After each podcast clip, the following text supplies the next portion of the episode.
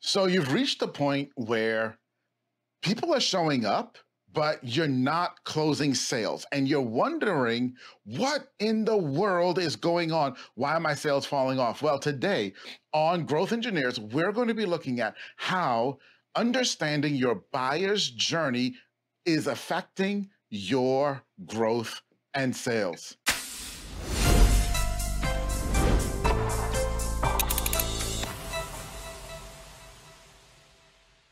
Hey, everybody, this is Dean and Atiba again. And whether you're a pro to marketing or you're brand new and you're trying to figure it all out, you're in the right place because we're here to share with you some proven strategies that are going to help you grow. So, Dean, let me ask you this question as we get started.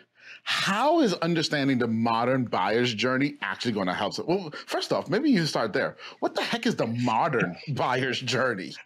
Yeah, right. So, you know, this is a fun topic because there's so many things we can touch on. And this concept of buyer's journey, and especially the modern buyer's journey, is so important. And I think so many marketers and business owners, they think they really understand what their buyer is about, what they're going through. And the truth is that even in the last two years, right, with COVID mm. and virtual, it's changed how buyers buy.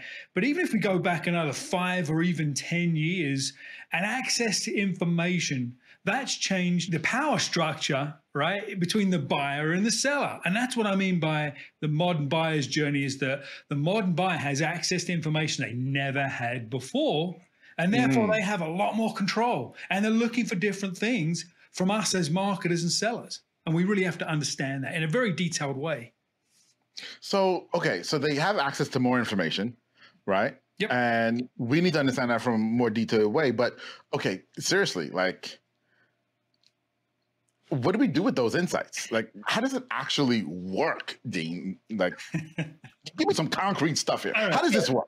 Well, if you ever sat across from a business owner or a marketer and then like, they say, well, I don't know how to get in front of the right prospects. I don't know what to say. I don't know when to say it. I don't know. Should I be on Twitter, YouTube, TikTok? Should I be out doing public speaking? What? How? They just throw their hands up. They don't know. Well, here's the secret. If you take the time to model out the buyer's journey specifically for your ideal client, that'll answer all those questions for you. You don't have to guess. And marketing is a bit of a testing process. We know that, but it should never be a flat out guessing process. So I'll give you an example.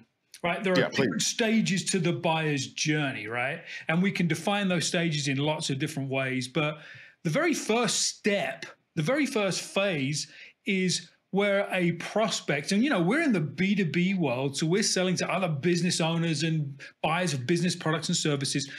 Sometimes they're not even aware they even have a problem, right? They just think this is just mm. business, this is just life.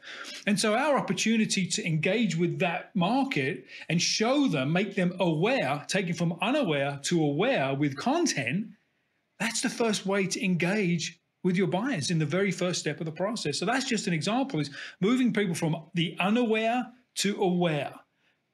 That's just one example because we think about 100% of our viable market, every one yeah. of them's in a different spot. So we have to align yeah. with those. Okay, so I'm a little confused. Okay. Okay. And maybe somebody listening too is a little confused because you said ideal customer, then you said everyone's in a different spot. Like, who are we talking to here? Like, really, who are we talking to? Yeah.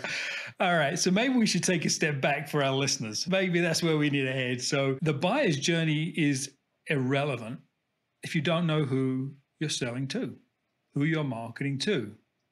So that's where taking some time to understand your ideal client, the profile, the characteristics of the people and organizations that we can best serve that's where we mm-hmm. start because each of those profiles may impact the buyer's journey, right? The way they buy, where they look, how they see information, how they take in information. So that's where we really start with this whole marketing journey. So understanding that, I think, is step one.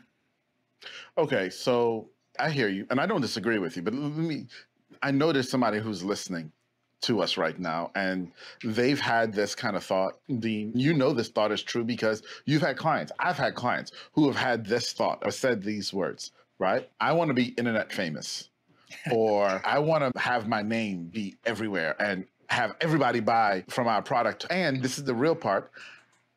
I want my content to look like Logan Paul, like Mr. Beast.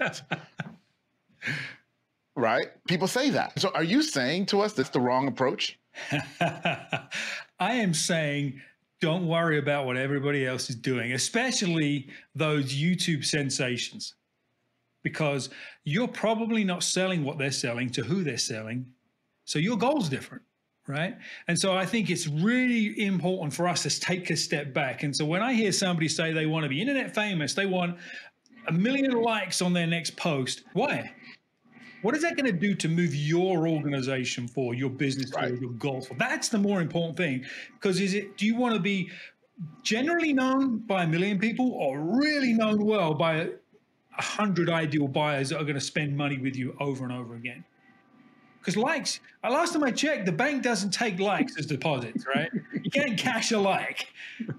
no, you can't. So you got to no. take all of those things into context. You can't cash a like, but you know, I want to stay there for a moment and and ask you about that. at that point, you can't cash a like, but I get a lot of people who say, "Yeah, but when a lot of people like my post, when I'm talking to my actual customer, they see it and they think I'm somebody because so many people have liked my post or so many people are following my content. Right. And right. so the likes affect my ideal customer and affect my buyer's journey. You agree with that? How do you? To a point, to a point, right? I mean, yeah, we want to have our content be seen and perceived as credible yeah. Right. And so those likes, those follows, those comments, they add to credibility. But really, what's more important is the content itself, right? And the information you're communicating and the impact it's having. I would still rather have 10 likes of people that really get it and want to have a conversation than 100 likes of people, my aunt, my uncle, my dog, right? Who cares? Who cares? I would say the other thing here, Atiba, is the platform that you're on mm.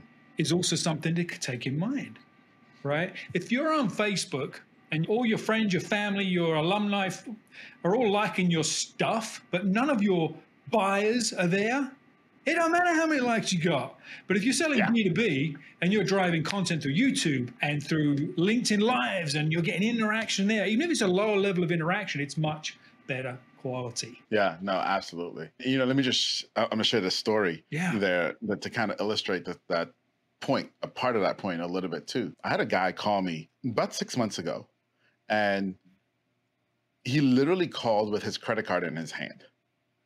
And by the end of our initial call, he was very upset that I didn't just take his credit card number, right? And just charge him. He didn't even care how much. And it was because he was on YouTube watching my YouTube videos, right? And then when I realized, and to the point about how many likes you get and so on and so forth, he had watched a bunch of videos where he was actually the only um, person to watch them. there were no other views on the videos. Yeah, and what was he paying attention to? The number of likes or the content? The, the content. The content. Now, so that's the content, but not that content getting back to our buyer's journey, right? That content has to grow out of the buyer's journey and needs to facilitate the buyer's journey, right? Yeah. I've seen some people who, you know, they say, you know, I keep my buyer's journey in my head. I know wh- where they're going. I know what they're doing. And, and, and we just keep it there, right? Does that work? Is there something to mapping the buyer's journey? Yeah, that's great. I mean, it's like saying all of my business goals are in my head and I never miss hitting my goals, right? But it's really it's easy to change it, right? It's just there's nothing concrete. And so it goes, that's the same thing when it comes to any strategy when it comes to your business. And then when we talk about buyer's journey, we're talking about being strategic yes. in growing our revenue. It's not just about marketing. It's not just about selling. Actually, it's about the full life cycle of the client retention and expansion and all of those things. So, if you're thinking strategically, you've got to write it down. You've got to get it out of your mm-hmm. head. You've got to get input from people around you. The key about the buyer's journey is not just identifying the stages your buyer goes through, but also understanding what their goal is at each stage, right? We can say awareness and decision and all these sort of generic buckets of stuff, but the best way is to talk to your clients, talk to your buyers, ask them the question about the journey they went through and what they were trying to achieve at each point, and write it down and compare yeah. client to client, market to market, see how it looks. Yes, absolutely. Absolutely. Now, are there any other benefits to mapping the buyer's journey to your business and to your business growth? Like that you've seen with any of your clients? I know for me, one of the big benefits mapping the buyer's journey has been, especially in sales, is their identification of where someone is and understanding what they need next. Yeah. Yeah. For me, it's all about data driven decisions, right? Information driven decisions. And when you have lots of variables, and you're trying to calculate that you don't have chat gpt in your head right? You got to write it down you got to analyze it and when you look at that information on the page you can start to see patterns. They don't do that in your head. For 99% of us it doesn't happen. So yeah i think that's important. And the other thing is once you have the buyer's journey defined and the criteria and goals for each step and what we're going to do to engage our prospects at each stage then you can share it with your team you can get yeah. out of the way and let your team produce content and interact with your marketplace and do all the things that, as a solopreneur, you shouldn't be doing on your own, right? So yes. that's part of that bigger picture of how do you scale your organization. You can't scale what's between your ears. That's a that's an excellent point, right? That's an excellent point. And you said two letters in there that I have to come back to because in today's society, if you say these two letters, you have to talk about them. Okay. And those two letters, you know what they are, don't you? AI. AI. right? Yeah. So, so, especially in marketing and even somewhat in sales right now, there's a lot of talk about how AI is going to change some things and AI is going to replace copywriters and so on and so forth. I don't want to go too far into that conversation, but I'd love to hear from your side of the table, from what you're seeing. How does AI help with understanding your buyer's journey? Yeah. That's a great question. I know you and I have spent a lot of time talking about AI and the power of AI, but I think it's important to maybe share with our listeners what AI is and what it isn't, mm. right? And when we hear the most common brand around AI right now, Chat GPT, that AI is generative AI. It's taking information that's already out there and it's answering a question that you give it based on the information that's already out there. It has a level of intelligence to do that, but it's not really making decisions, right? It's not saying turn left, turn right. It's just sharing information in a succinct way. So you got two parts of the question. I'm going to turn the question back around on you here in a minute too, because I know you got some thoughts on this. So, in terms of understanding the buyer's journey, yeah. you can ask it. You could literally ask Chat GPT, give me all the stages of the buyer's journey for this type of client, and it'll give it mm-hmm. to you. And all yes. it's doing is it's accumulating information from the web and spewing it onto the page.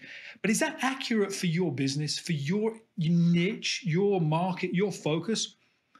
To a degree, but it's certainly not your client. It's not the voice of your customer. Right.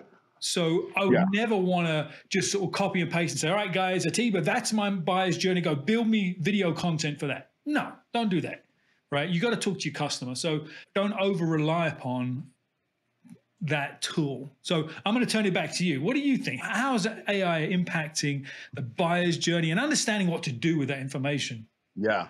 So, which is why I asked the question of you because it's a really great question and it's one that that we're all dealing with right now. And from my perspective and what we're sharing and teaching with our clients and that type of thing, it's about ideation. Okay?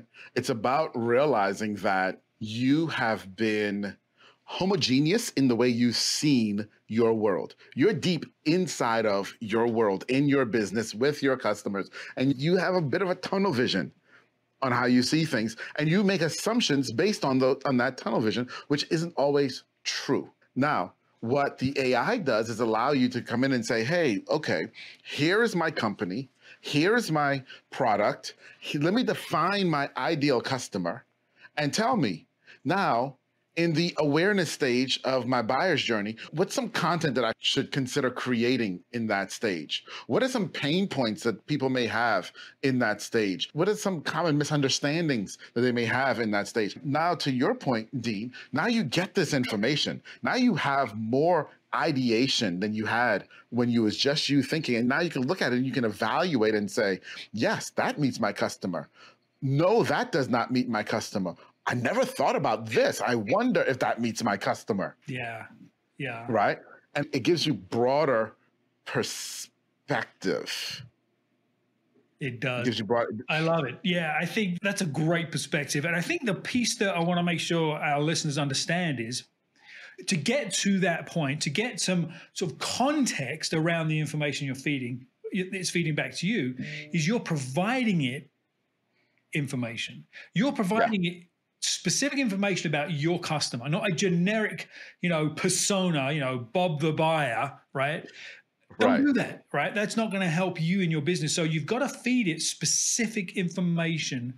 So that's the work you do first, and then use a tool like ChatGPT to dig deeper, to get a broader perspective. Yeah. So that is the piece, right? It's all about the information you feed it to get the information you need back that's worthwhile.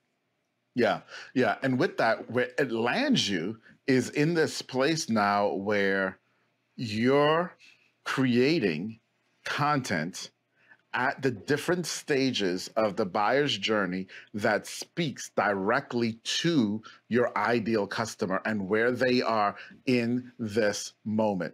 Because let's face it, if you're 18 years old and somebody comes and talks to you about what it's like to have three kids who are teenagers, you're not listening. That's right. That's right. Right? Yeah. You don't want to buy a station wagon at 18 yeah. for when you have three kids who are teens. You don't want to do it. Nope. Oh, you know, they still sell station station wagons. I think everything is now as a SUV, SUV, right? Whatever, right? right. minivan, uh, minivan. But that's kind of the point, though, is you know you have to be able to talk to your customer exactly where they are in this moment. Otherwise, they won't listen to you. And that's a lot of what Dean's been saying here all day long today, right? In these last few minutes, and that's also what the AI tools can help you do yeah. help you recognize where they are so that you can create that content. They're not going to go out and create the content for you. They may help you create some content, but it's not going to be the final product totally at right. all. Totally right. Well, and if you think it is, you're a lazy marketer and you're going to be out of business. Just saying. Real soon. Just saying. But let's bring it well, back around T. Sorry, I didn't mean to talk about it. Yeah. Because we started talking about the modern buyer's journey and we kind of dabbled a little bit in what's changed because of access to information. Chat GPT is one of those things. A buyer is going to use that too, which is a whole different conversation we can have. But coming back to this modern buyer and the stages they go through, there are a number of studies, you've seen them, I've seen them, maybe our mm-hmm. viewers have seen them, where the data shows that buyers are further, much further into their decision making process before they ever want to talk to a salesperson. So if I want yeah. to have a sales call, and they're only 20% in. They're just still sort of in that awareness, so trying to figure out what problems they can solve and how. They don't want to talk to a sales guy. But what they do want is they want information. We should be able to predict the questions they're asking at yes. that stage and meet them where they're at. And so that's yes. change in the buyer's journey. Usually, usually, a decade ago, salespeople were involved in sales conversations very early on, right? Yeah, not the case anymore. Access to information, self education, so forth. And generational biases, too, I will say, but that's another whole conversation. That's a whole other conversation. but nonetheless, if we know that they're early in the process, early in the journey, and they're looking just to answer basic questions about the problem, we need to be found online answering those questions. And video is one of the most powerful ways to do that. Not the only way, but one of the most powerful ways. Dude, we need to do an episode just on that. Just on. Let's. Yeah. You know what? Let's do an episode on that next week. Sounds good. We should. All right. Yep. Yeah. So listen, everybody who's been listening here, We're going to do an episode on video and the buyer's journey and how it helps you next week. So make sure you come back and tune in. But for right now, we're going to drop some links down below. If you've never heard of the buyer's journey before, we'll drop some links down below where you can go see some resources, read and learn about the buyer's journey. And if you have and you haven't visited yours in a while, it's time. We'll see you next week.